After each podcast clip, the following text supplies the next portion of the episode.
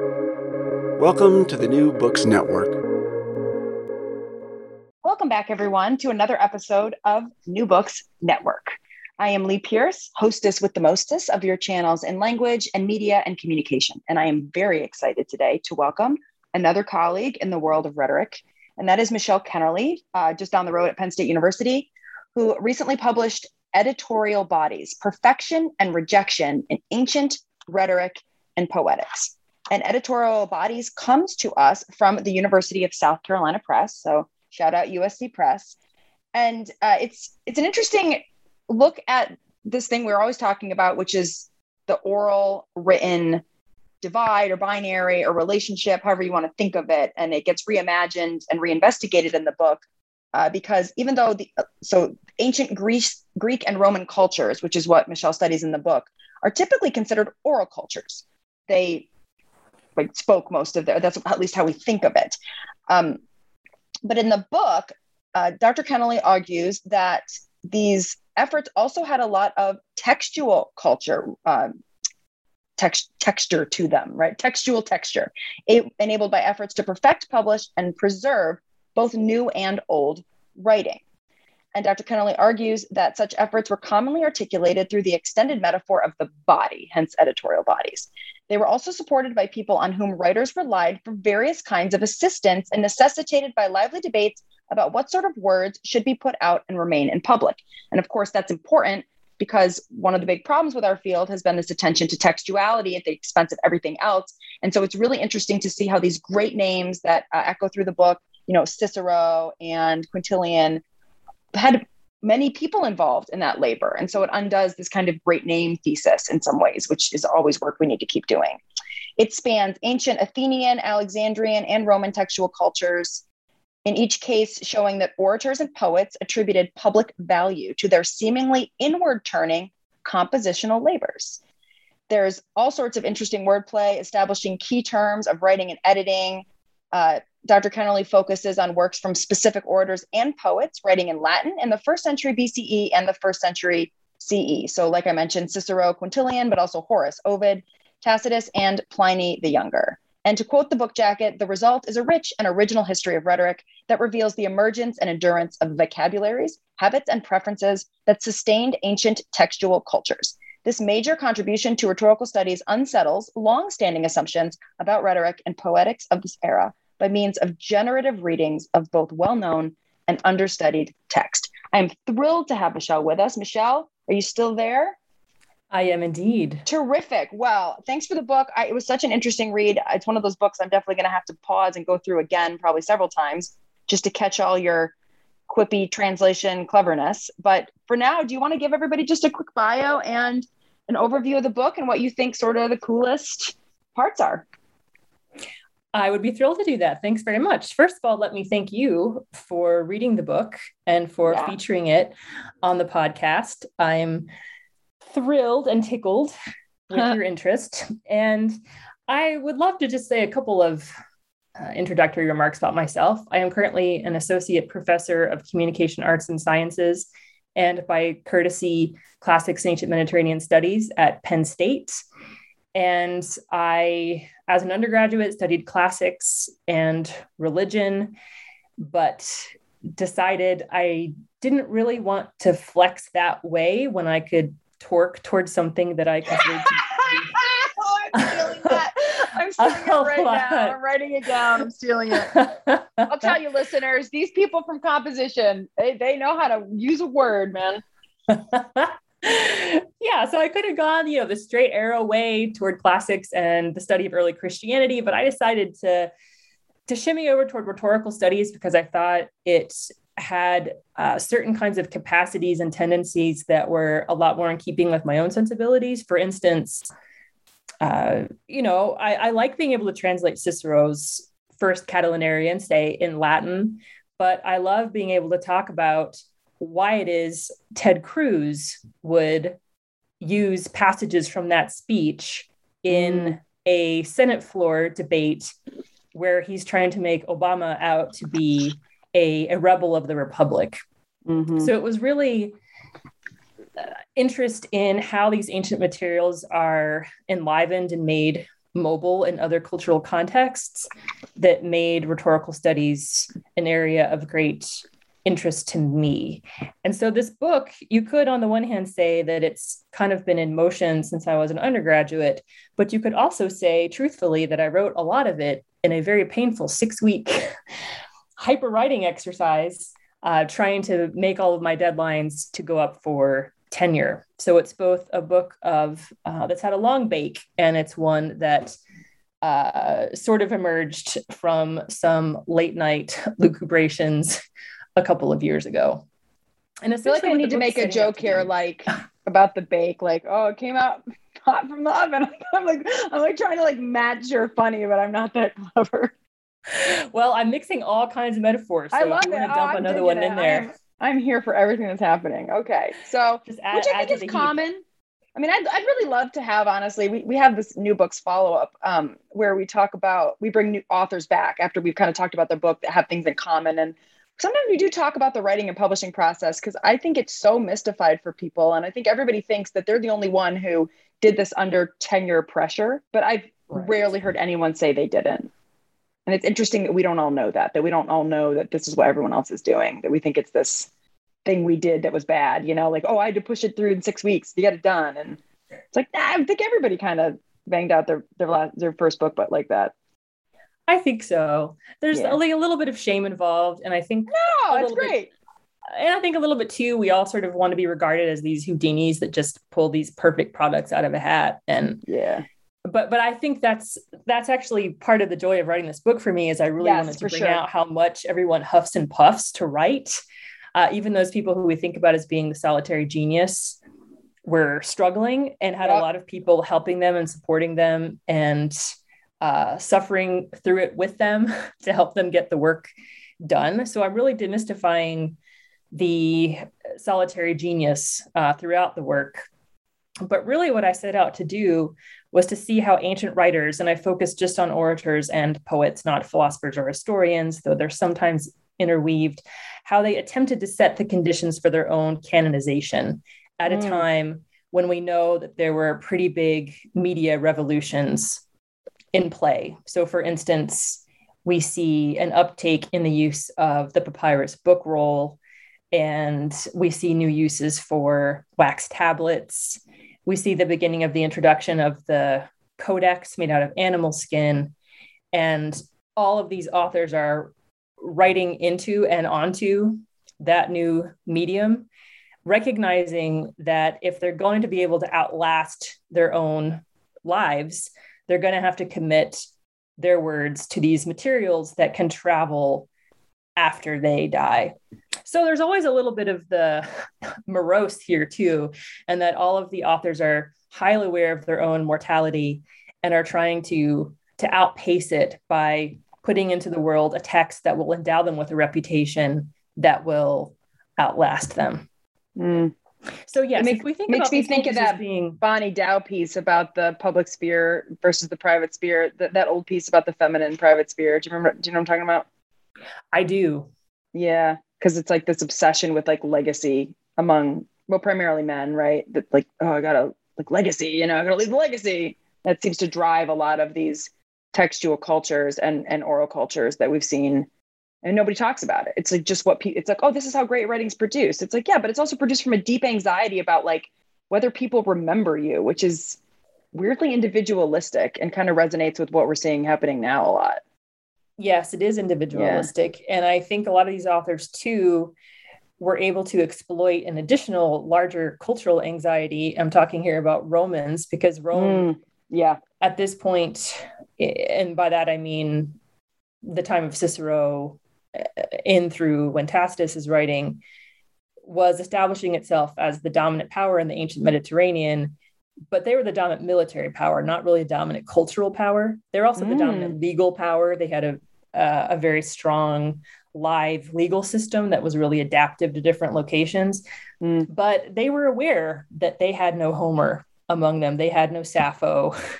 you know, mm. they had mm. no epic or lyric poet who could really commit to these writing materials all of their military exploits and make them seem something other than uh, brutish and Yeah. imperial and and hyper dominant. And a lot of our poets then, you know, ease themselves into that situation and say, ah, well, if you, Augustus, say, really want someone who can capture in a way that will echo throughout eternity what you are doing, you really need a good poet like myself. So, how about you Mhm. throw me a, a country house where I can write quietly? How about you make sure I can get lots of copyists for my books? And how about you start some public libraries and put my books in it? So, you can see how these enterprising poets, a lot of whom are sort of considered upstarts by from the Roman perspective, they're not born in Rome. Uh, Horace is the son of a freed, formerly enslaved person.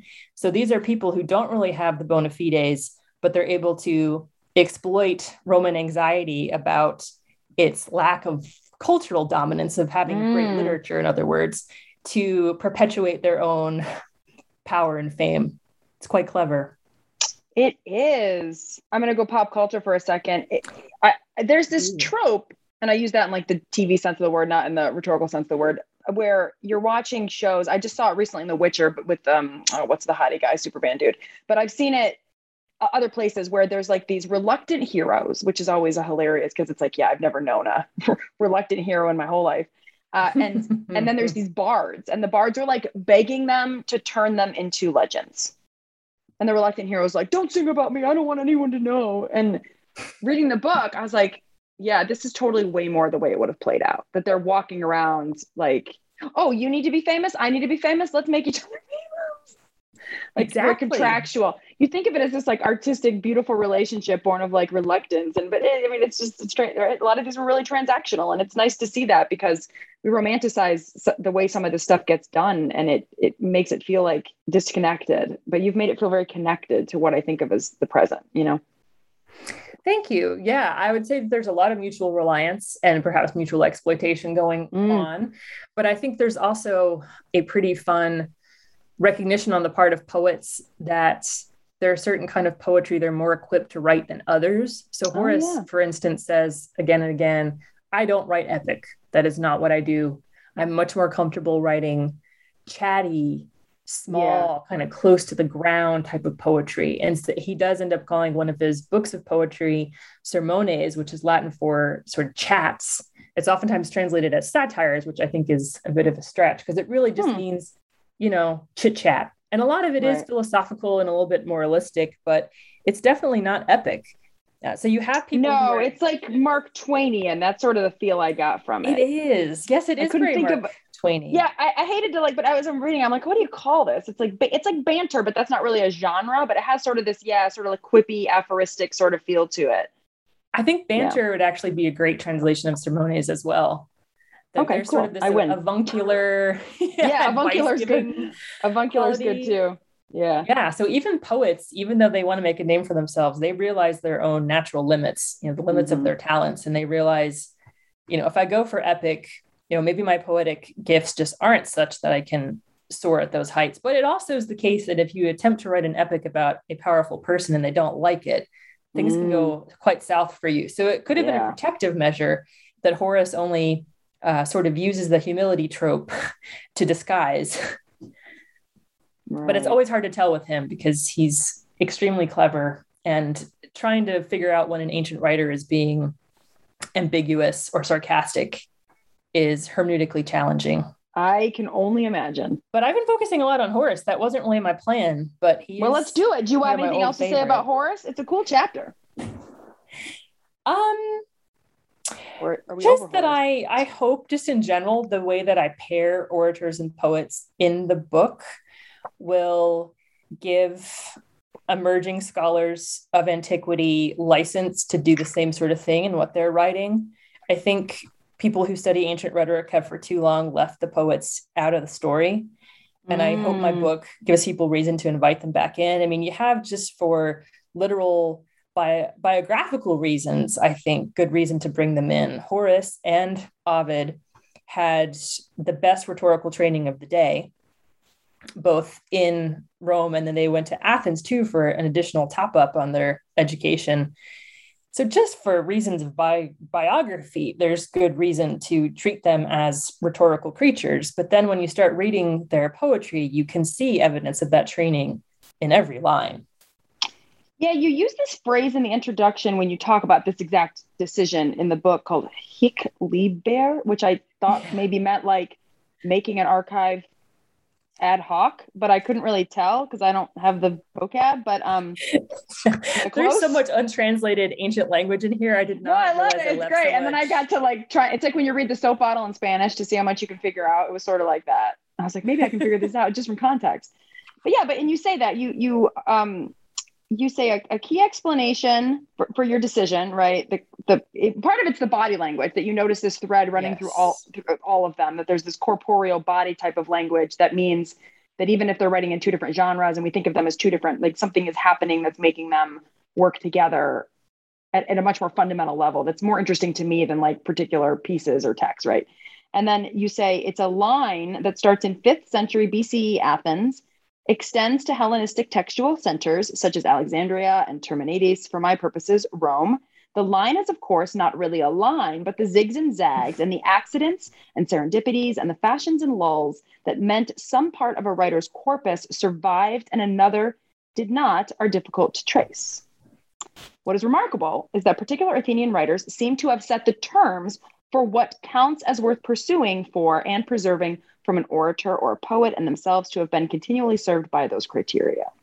They created the critical conditions for their own canonicity. So you're tracing like both the conditions of emergence and the emergence.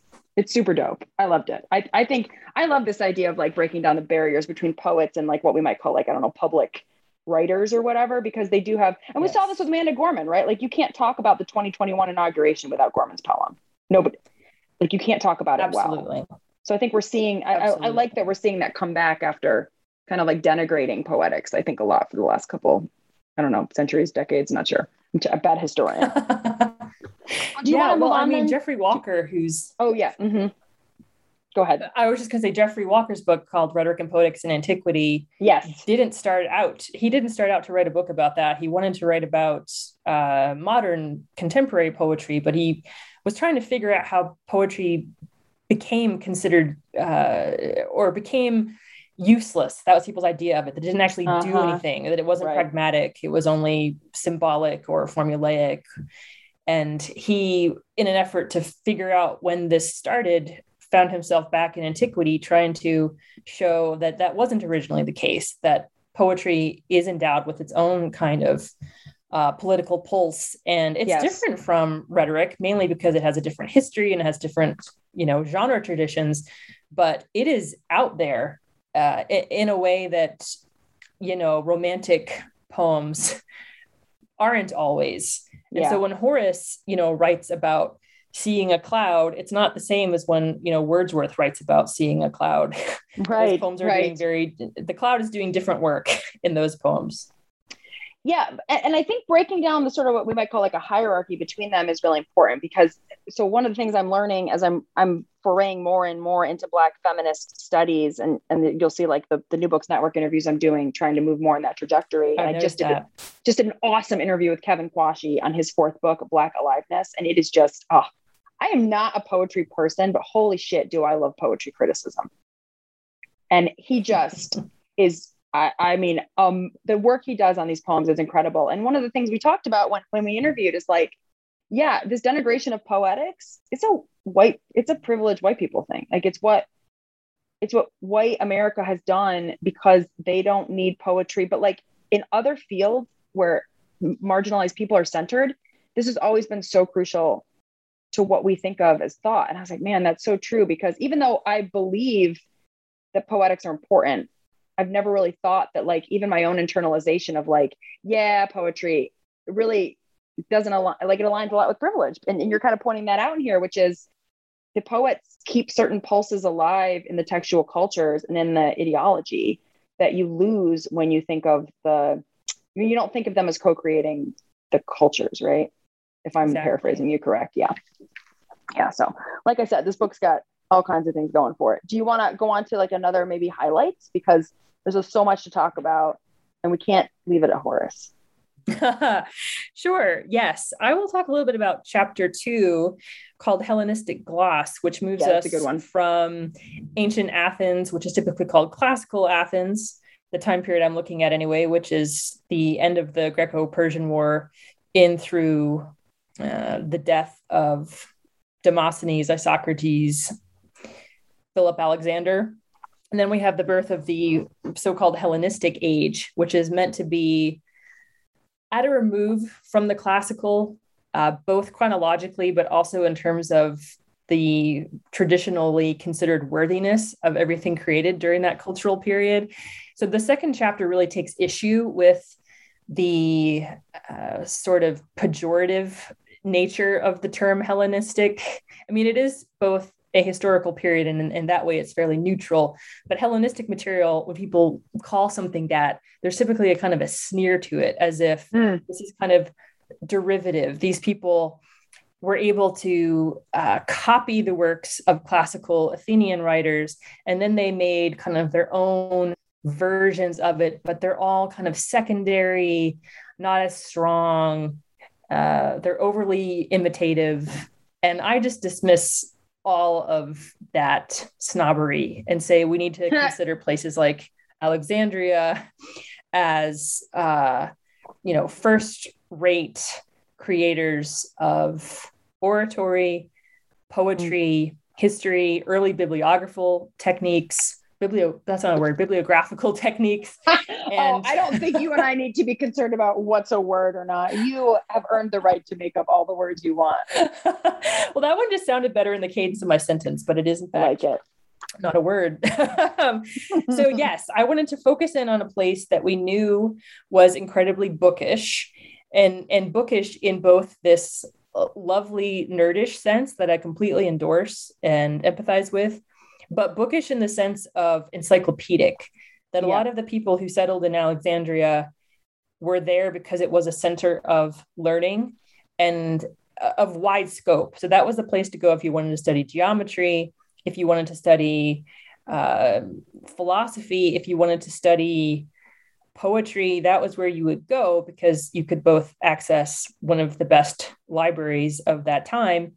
And you were also around a lot of other people who were there to learn from what, the texts that were in the library, but also innovate upon them and allude to them in ways that are not derivative, but are actually uh, scholarly sometimes and oftentimes quite rebellious. So, you know, who is this Yes. Homer? We consider him, you know, the poet, but, you know, could I maybe change the seagoing hero trope in a way that points out the kinds of things that Homer let himself get away with? And Right. we see we see certain authors doing that with their own sea journeys, such as the Areopagitica.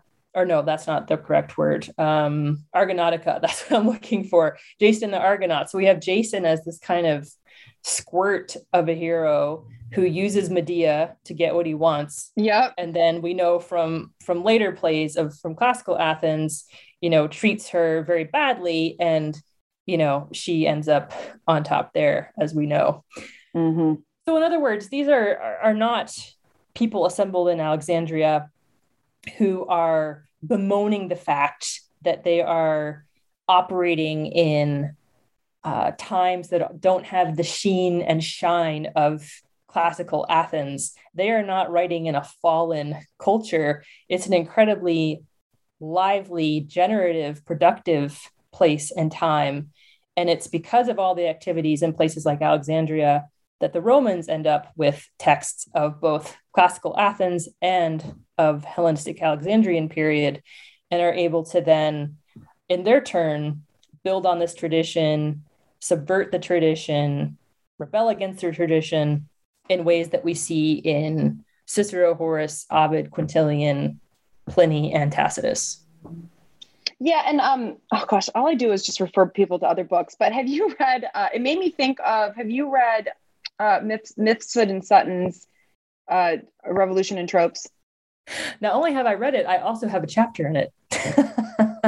That's right, you do. I see. I interviewed them. At, at- I interviewed them, so I I didn't. We didn't. We didn't talk about your chapter because we felt we were talking about you. I think they shouted you out. I totally forgot, man. You got a hand in everything. Okay, well, anyway, I guess you don't need to hear the amazing connection I was going to make now because you already know it because you are you wrote you helped them write that book. Oh, never mind. Well, anyway, I will just say the yeah the the pressure the, the way that you bring in the margins as part of the conversation really i mean it almost in some ways this is what's so interesting about when everyone's afraid to like deconstruct the greats because it's like actually they get more interesting when they're part of a larger conversation than when they're just solo ex nihilo creating things like just you know what i mean they're so much better when they're in yes. tension and conversation like they are in your book than when it's just like these straight single text analysis or biographies and all that jazz. So I mean, it was really it was really cool. And I want to read you to you on page 54.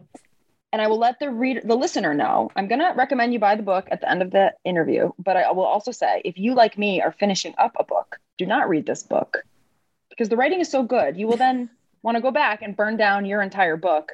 So I'm gonna read you some sentences, but if you're currently finishing a book, plug your ears.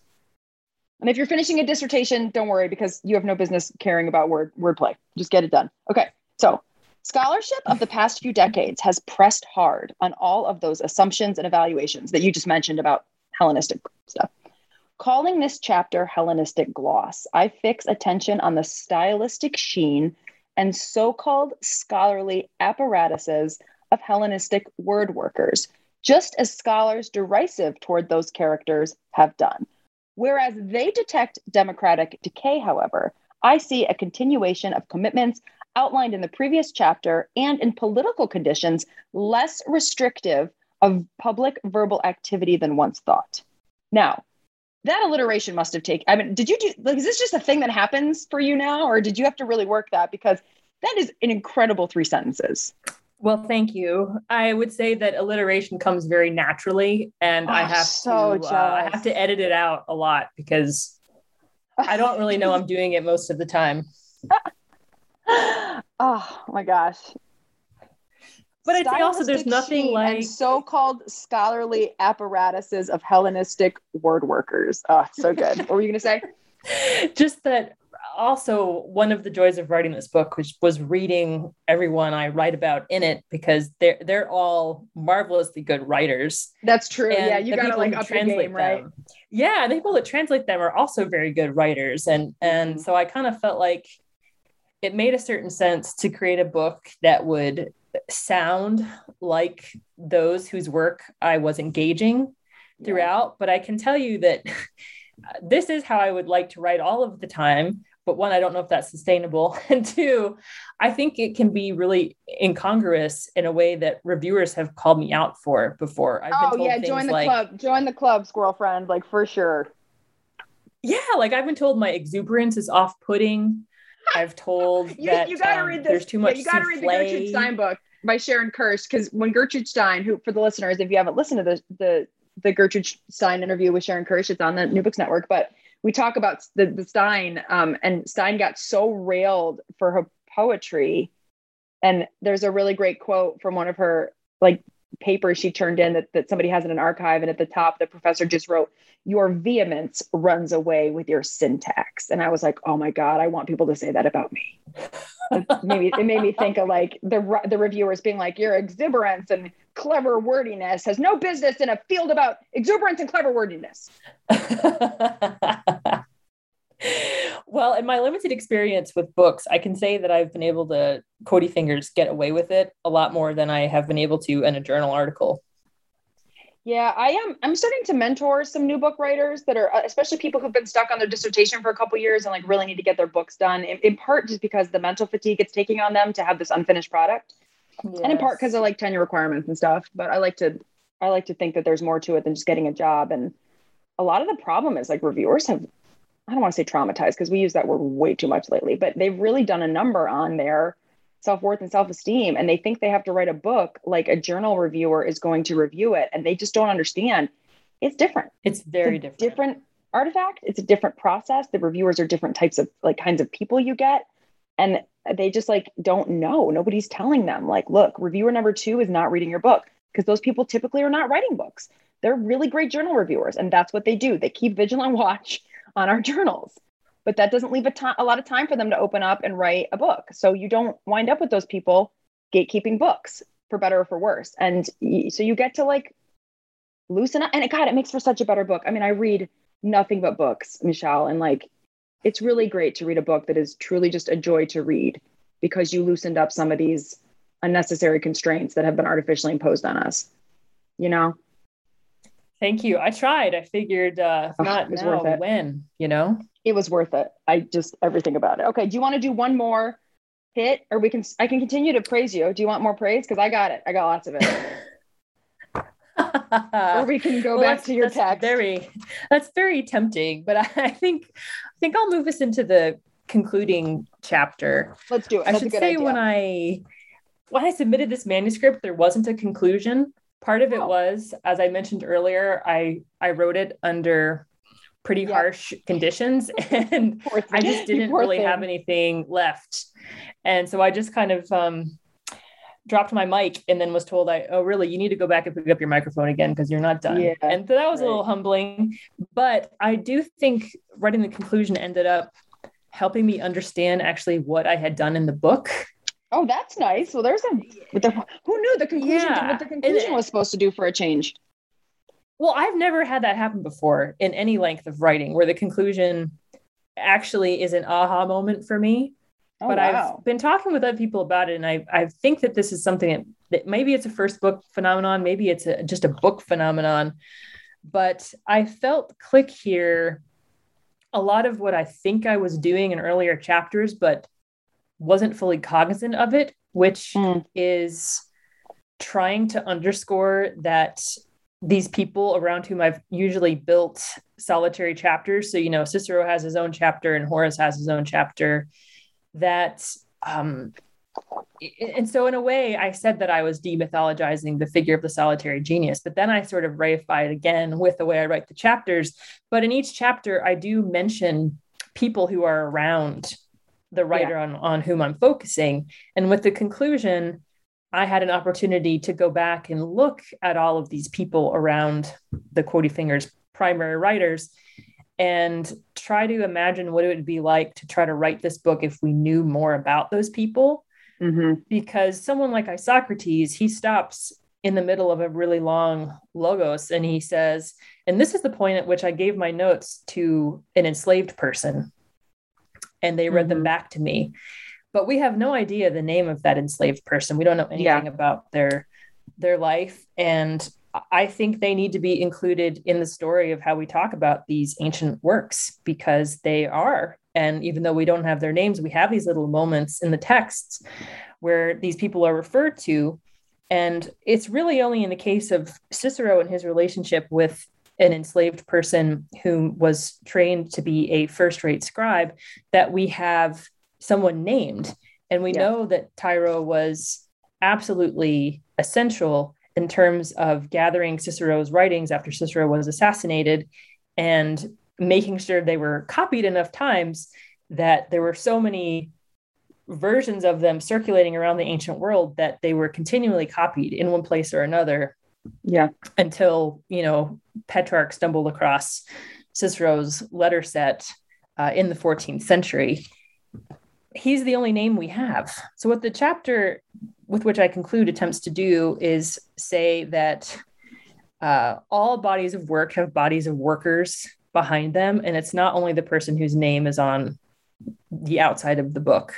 This is the same for my book too. There are plenty of people here who my name in the acknowledgement sections, but there are plenty of other people who have informed the way I think and without whom I couldn't have written the book that I. Yeah. For example, I noticed I'm not in the acknowledgments, which I found like an affront to my dignity, if I'm being honest. well, if I could go back and I knew this true. would happen, I could give you a shout well, out. Well, you can thank me for your second book because I'm about to write it for you, but I want you to finish what you're going to say. And then I have so many thoughts and I can't wait to share them. well, I think I'll, I'll stop there. Just that it, it's important, I think, when you are writing about any ancient person that you recognize they have – uh, an entourage of fans around them and they have also people who are there involuntarily like enslaved people who don't have any say in the matter but have been enlisted into the, right. the cause of this great person and whose names typically are obliterated you know from the registries of, of history Uh, so even though the book is in a way uh, canonical, what I'm hoping it does is show that ancient writers actually set the conditions for their own canonization. And they did this with the help of a lot of other people who are not named or usually thanked. So it's so interesting you say that this was an epiphany because I, this, like, I was like, oh, the whole time I'm reading the book, I'm like, yeah, this is obviously. You also have to remember, I I, I like read a lot of books, so I and I take a lot of book workshops, and I think about books a lot. Even though I'm not like a great writer of any means, but I like thinking about structures of books. And I was like, yeah, she's totally doing that thing where she comes up with the minor thread. She's got the major thread, and then she's got the minor thread. The minor threat is totally these side characters. They're go and, and the reason is because your first sentence in the acknowledgments, and maybe you wrote the acknowledgments at the end when it already clicked. Your first, you just said it. I am delighted here to demythologize the figure of the solitary genius. I have not been solitary. And I thought you were going to then do that. I thought that was going to be the sentence that you conclude with, as I thought you were going to open the conclusion with a mirror of that to give the book, like, which you did. You just didn't do it. I thought you, you're so clever. I was like, oh, she's definitely going to mirror this as the concluding sentence, which is cool, especially because nobody reads the acknowledgments. So you'd have that sort of like, we don't pay attention to the minor figures that people think kind of thing going on. So I actually over anticipated how cool you were going to be to now find out that all of this was just a happy accident. well, I mean, but it was brewing. You can do, tell it was brewing. I think it was brewing. And I think the other yeah. thing ancient writers do is they really like the ring composition where they start mm-hmm. with some kind of mm. theme or image and then they right. end on that same theme or image. So I yeah. think, you know, that's such a an important pattern for ancient writers that it may have been in my head as well. I think, but I find probably. also just um, for better or worse, a lot of my writing is is quite. I work hard, but a lot of it is also intuitive, and I have to really mm. step back from it and look at it to recognize what I'm doing. Mm-hmm. and there were a couple moments in this book when I had to do that because I felt like something hadn't quite clicked yet. Like all the pieces were in place, but I didn't yeah. really have kind of wherewithal to place emphasis on the right spots in the conclusion. So I'm really glad that the reviewers told me you really need the conclusion on this thing. And that between when I sent the manuscript in and when I got that directive, yeah, it's time for me several to months elapsed, and yeah. I got yeah, I got distance from it, and I realized what I was really doing and what the stakes were, and why I really wanted to write this book in the first place. And mm-hmm. I'm glad that I figured that out in time enough to write a conclusion that reflected that. Yeah, I mean, it's just so well done. It's amazing that you didn't plan that, that that happened just by accident. Because maybe I'm I did. I'm glad it did because honestly, if, if this hadn't been the conclusion to the rest of the book, I would have been really like, where's that conclusion about all these minor characters? Because I expected it the whole way through. Now, maybe that's because you revised once you knew Good. the conclusion. I don't know, but it was set up to be this way the whole time. So that's really interesting that you couldn't see that. It's so weird how we can't see stuff that's in our own writing, isn't it? I know. Thank yeah. God for reviewers. I'll say it. I love reviewers. I know people get cranky about them, but they they play some really like they have a conclusion. Absolutely.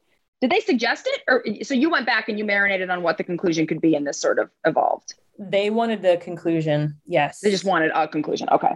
And they wanted one of the chapters gone. So I had a whole chapter on a pretty bawdy poet called Catullus, mm-hmm. which is Latin for, or very close to the Latin for puppy. And so he has this kind of boundless energy. And a lot of his poems are are quite charming, but a lot of them are are not. um, they're very tacky, or um, they feature sexual violence used metaphorically as a way of talking about the writer critic relationship. Oh my so god! One of my readers was really uncomfortable with my engagement with those poems, and oh, dude, you got to publish chapter. that. Oh, you got to publish it though separately. It sounds amazing. Well, I mean, it you, sounds terrifying, but, but that like one, yeah, that one just got the axe. I was told get rid of that at a conclusion. Yeah. Oh, well, I hope it comes out someplace else because I think like I think it sounds like a text that needs to be engaged. So speaking of which, I have your next book idea if you haven't already thought of it. Okay, let's hear it. Well, I'm thinking you write like a counter narrative about like mm. I'm trying to mm. think of a pun on like the canon, but if you think of all the like enslaved, underappreciated people that actually help produce the canon, if you had a name for like the anti-canon canon. But it makes me mm. think of like mm. Toni Morrison's playing in the dark, where she goes through and traces all of the like black Africanist others, as she puts it. That's my that's not my phrase. That's her phrase, just to be clear that haunt some of these great works of literature, right? So the the, the slave girl who's in uh, Willa Cather's, I forget the name of the damn, but it says something something in the slave girl, and which we would now say enslaved girl. Again, I'm I'm quoting here, and so Morrison goes back and is like, look at all the work that the enslaved woman does for this woman in this. And then there's uh, Ebony, um, oh shit, I'm not gonna remember. Ebony Thomas's new book, which is all about the counter narratives of black characters in like fan culture, like Harry Potter and uh, Hunger Games. Mm. And she like imagines these like larger roles for these people as a way of kind of helping like especially younger people of color like recognize their own value when they've been devalued in the margins of text and now it's like oh Mm. my god michelle you could do that for the canon and you've got half the book already written and i would read it because that's that because now you get to pick up the thread it would be really interesting i don't know if, i don't think you want to i mean i would never go back and rewrite a book about something i'd already written on because i'm so tired of it by the time i'm done but I'm actually really do it. keen to do that. I'm really keen to do that. But there are two classicists who are writing books right now about oh great the about um, slavery and the Roman book. perfect Uh, Patrice Rankin, who's now a, a professor at University of Chicago, is one, Okay. and Joseph Rankin in Howley, who's a classicist. Yeah, who, um, Joseph Howley, who's a classicist at Columbia, is also working on that topic. And I think they each have graduate students who are also working on similar. Well, topics. never mind. Let's not do that. So I will reach out to them then and read their book, and I will eagerly await your second book on something different. Also, you know, that's thorny territory too, because it's like, on the one hand, it's like when you see all these movies like Hidden Figures come out, and you're like, yeah, black women did it the whole time. And it's like, part of it is like, great, like credit, abs- like, finally, you know. But then the other part's sort of like, it's revisionist history. And now we think, oh, like now we've given them their credit. So it's that's a thorny line to walk too between like, what, what are you contributing to when you reclaim voices that were not included originally. And also sometimes the archives are really sparse. Like with like we look at this with like all the medical controversy over henrietta lacks and and um, the three enslaved women um, whose names anarcha betsy and lucy. It's like how much do we want to counter narrative them? Because to what degree does that sort of absolve us from so that would have been a, a tricky but you you do a great job with it currently right? Because they remain very much this reminder that these men were not like autonomous, right? No man is an island kind of thing. right. So Yeah. it functions really well in the current in, in manifestation for sure. Well, yeah, I don't know what um, what Doctors Rankin and Howley have have planned, and I don't know how far along they are in in their works. But I think these books will be whatever they do um, will be incredibly consequential for classics, definitely. And I hope people in rhetorical studies will read them as well. Well, I think one of the things your book really does is remind us like why classicists are important. I think a lot of times um, rhetoricians and, and I don't know for people listening, I don't know if these like these disciplines matter a lot to some people and not a lot to others. So I don't mean to like repeat the discipline wars because I, I don't know that they're actually that true for a lot of people anymore. But Uh, rhetoricians, and by that I mean like speech com people like myself who tend to look at, like you said, with Ted Cruz, we tend to like mine classics, classicists for like base, like a little bit of etymology here, a little bit of reference quote there, a little bit of clarification here or there. But we repeat so many mistakes as a result of that. And we we repeat so many, like I can't even imagine how many times you read somebody's use borrowing of Homer or borrowing from Ovid. And having written this book, you're like, oh my God, please don't do this. Please contextualize this a little bit more. Just because you're importing really damaging myths. And now we're seeing like this rise of like white misogynistic fascism. And that shit is often rooted in classicism, in classism, in bad understandings, right? In, in certain inherited bad histories of the classics. Yeah, I think that's spot on. I think, and that's, I think, why the area of classical reception, that is the study of the uptake of classical materials in different contexts, is so fascinating. But it's, it's, it's tough work because Yeah. um, calling out, you know, the red pill community for uh, misappropriating Ovid, for instance, doesn't really get you anywhere. No, I know. and, and this is a, something that that other classes have have written about. I was talking about Donna Zuckerberg's book with you before we started recording, called Mhm. "Not All Dead White Men," where she looks at the uptake and circulation of ancient materials, usually Roman stuff, in these red pill misogynist communities and you know charging in there with your copy of your metamorphosis opened and saying you know you used a bad translation of this just doesn't get you anything but people laughing in your face which is so, so fucked up. It's like, how is it that you get all this cred for knowing bad metamorphosis, but I actually know it? And I mean, I know what the answer is. It's racism and patriarchy, but it's like, God, it's infuriating to my brain. like it's like brain explode. I, I hear you, but I will also say that you know one thing that I um, really full credit to classicists is that you know maybe bringing in a an old you know because Ovid has translated differently every couple of decades, but all the current translations out there are really not honest about how much uh, sexual violence and, and outright rape there is in yep. the book because it's translated in in these very kind of arty circumlocutions. So there's a classicist called Stephanie McCarter who's working mm-hmm. on a mm-hmm. translation of of Ovid's Metamorphosis of Ovid, right? Penguin. Yeah. Mm-hmm. yeah, and I think you know, and she is being honest about what's going on in these poems. So yeah, I think she, you know, once her translation becomes the dominant one, um, then it's going to be hard for people to appropriate Ovid in ways that that don't include that language overtly. Yeah, she's at Sewanee, right? She is. I interviewed there and I wanted to meet her so bad, but she was in a different department um, because that school is like bad.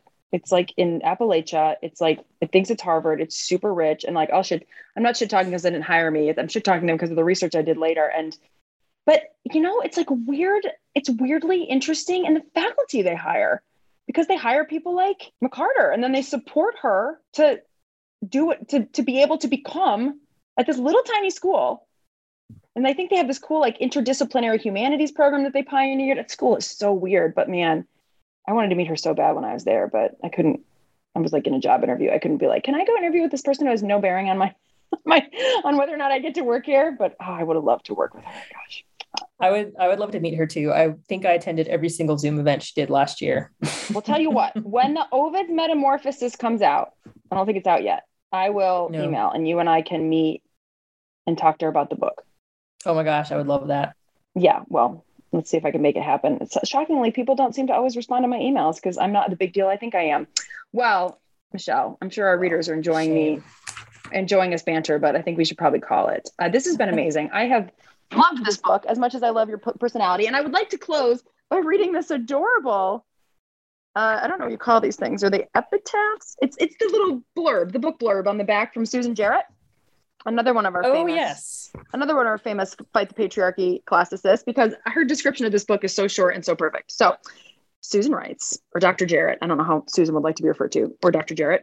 Uh, michelle kennerly's editorial bodies is a daring and delightful study. The labor of the file aside editorial work on written versions of roman orations is the focus of this highly original monograph prepare to be dazzled by kennerly's erudite engagement with the ancient source languages and her own carefully wrought style. And wrought is such a good word for this too, because it is very wrought.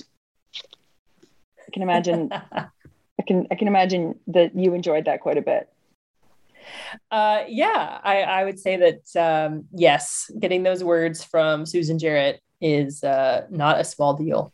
oh, and actually, I had another question. Shit, I need to ask this because it's important. Um, do you do you get pushback or do you even perceive issues or how do you navigate however you want to answer this about the you know because like there's a lot of like bodies were like the thing for a while in our field. And then of course yeah. there's a lot of critique of bodies as a blah blah blah. And so obviously there's nothing ableist about this book because you're not writing you know you're just noticing that bodies and it makes sense that nobody nobody would have been self-reflexively thinking about bodies as a problematic metaphor 2000 years ago.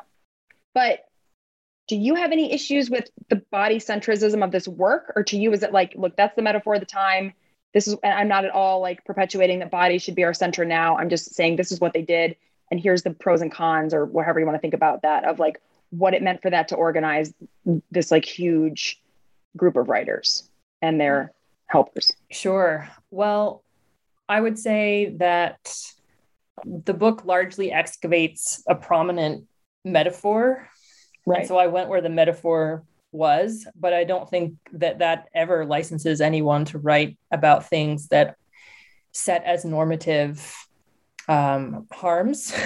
and so I would add that uh, looking back at the introduction, when I describe why it is that the metaphor of the body is so generative, I don't say anything about ability.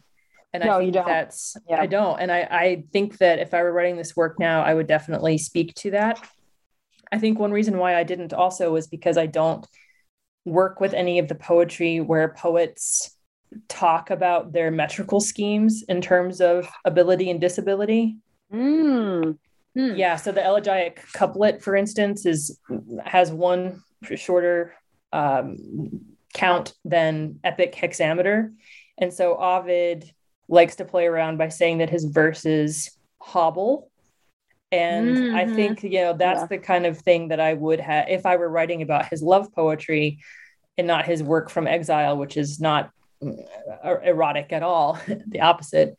I would have definitely written more about ability and disability but i chose i just didn't go with that poetry and then didn't end up analyzing that facet of embodiment in the introduction but i think even yeah. though i didn't i probably you know could have stood to have mentioned that more explicitly yeah and i don't necessarily think it's a critique i just it's something that i'm thinking about and this book you know 2018 so what you finished writing it in 2017 and like it's hard to attend to everything that we want to attend. And I'm noticing one of the things that's slipping through in my writing is, especially as a visual critic, is um, ableism. Like I'm, I'm letting, I'm not really attentive to ableism in part because there's a lot of like fields to cover and you have to cover every one of them well. And so if you're covering race and white supremacy and rhetoric and like you know or in your case if you're covering if you're trying to like provide it's hard. But so i don't think it's a criticism. I am i'm just trying to like be be mindful and ask people how they're navigating disability when they're not disability scholars because i think that's something we're all going to have to think really hard about as we move forward. I think that's right. And i would say that uh, within classics uh, debby sneed is someone who whose work sneed? i would have okay. used yeah sneed i'll check sneed out and um, i know i read a piece recently in one of the classical reception journals about the need for a disability frame in classical reception work. Mm. But I forget who authored that piece. Apologies to those authors. I can't recall their names. It's all right. I'll look it up. And if I can, I'll put it in the show notes. Also, I need to get into this classical reception literature. I didn't even know that was a field. Like, I need another field to learn, but I'll at least read it. yeah. Well, it's, it's really intriguing stuff. Yeah. Well, it's important. I mean, like everybody thinks like nobody cares about that's the thing everybody thinks we live in an anti-intellectual culture now so like this shit doesn't matter but that's not how it's not a binary it's not like anti-intellectualism means no intellectualism it means a particular kind of intellectualism that serves power is okay but any other kind of intellectualism is like ugh, you know it's like oh you and your facts kind of thing and so we got to be careful of that because just because we're in an anti-intellectual environment. I don't even know if I want that word. I just know that's what people say. That doesn't mean people aren't citing, like you said, doesn't mean Cruz isn't pulling out his, or like all of a sudden in the Texas heartbeat bill, everybody's suddenly a biblical scholar. And, and you're like, what are you like? I would like an actual biblical scholar with, tr- with training who's not paid and bought for by anti choice coalitions to like actually tell me what's going on. Now, also, I don't care because it's the Bible, but even if we're going to like agree that the Bible gets to be quoted, I, it's just, it's really interesting how everybody can get access to being authority in those cases. But like if we try to step in, it's like maybe we're the authority. Everyone's like, nope. Fuck you and your PhD. well, I think, yeah, distributed authority is one area that classical reception takes really seriously. And so, for instance, you can find amazing threads from uh, classics grad students about the Lizzo Cardi B rumors video. Oh my God, I love that out. so much. The classics students are writing about that? Oh, yes, they are. Yes. Oh, what? Oh, I got to get more good at internet. I'm going to Google this while you talk. Um, yeah, I'm trying to think of the best place to direct you. No, no, we can talk about that later, but I will um I will be going down the rabbit hole today. Oh, yes, yeah, somebody somebody put a piece in conversation back in August. I love the conversation from Grace McGowan. I'm going to read all of this. Oh my god, I love this video so much. Did they do anything with Lil Nas X's Montero at all? Oh heck yes, yeah. Okay, I'm gonna I'm gonna go down the ride. Yeah, uh, grad students, or I guess I'm not really sure about their relationship to academic institutions at the moment, but Vanessa Stovall and mm-hmm. Kiran um, yep. Mansukhani, I believe, they contributed something to the Society for Classical Studies blog in which they parse Montero from and Columbia. Uh, yes. That cl- I, I don't know. You said the classical studies blog, but I don't know of any other one, so I'm hoping that's the right one. Okay. Well, I'm gonna go. Well, it's, it's, well Yes, yes. Yeah. yeah. All right. Well, readers, listeners, if you'd like to join me in going down the rabbit hole of Lizzo and rumors, I will post the links in the show notes. But the more important focus of our conversation, I'd like to bring it back to Michelle's excellent work that clearly has so much applicability to our daily lives is editorial bodies, perfection and rejection in ancient rhetoric and poetics, two very important dyads that Michelle has kept an eye on throughout the book. And it's available from University of South Carolina Press. Shout out to South Carolina Press and all the university presses. Uh, they, I, I'm not saying systems are perfect, but they do a lot of work. Uh, most of us don't make any money on these books. So for those of you thinking Michelle is raking in the dough on this, I have to assume that she may in fact have lost lost money on the book if if my own experience has been any indication. And so they need your support. And one way to, to keep work like Michelle's coming out. So one way to do that is to pick up a copy of the book. Another way to do that is to get one and give it as a gift. The holiday season upon us. I'm sure the classicist in your life has already read it, but the novice classicist in your life might like it. And you can also get a copy and donate it to a local library, which is a very nice thing to do because lots of people want to read this stuff and do not have the means. So they would love a donation. You can also request that your library pick one up, but budgets being what they are, that's obviously maybe not available. Um, even my library really is is putting the the kibosh on book requests. Although I did request we buy your book, so hopefully they approve it. And with that, I'll just say goodbye. And it's been wonderful chatting with you. I hope the listeners have enjoyed it. I'm trying to up the banter. That might I get emails periodically. There's not enough banter, so hopefully this surpassed your expectations. And now I will get email. There is too much banter. And Michelle, do you want to take the last word? I will. First of all, thanks to you, Dr. Lee Pierce. This was a lot of fun, and farewell to all the listeners. Thank you.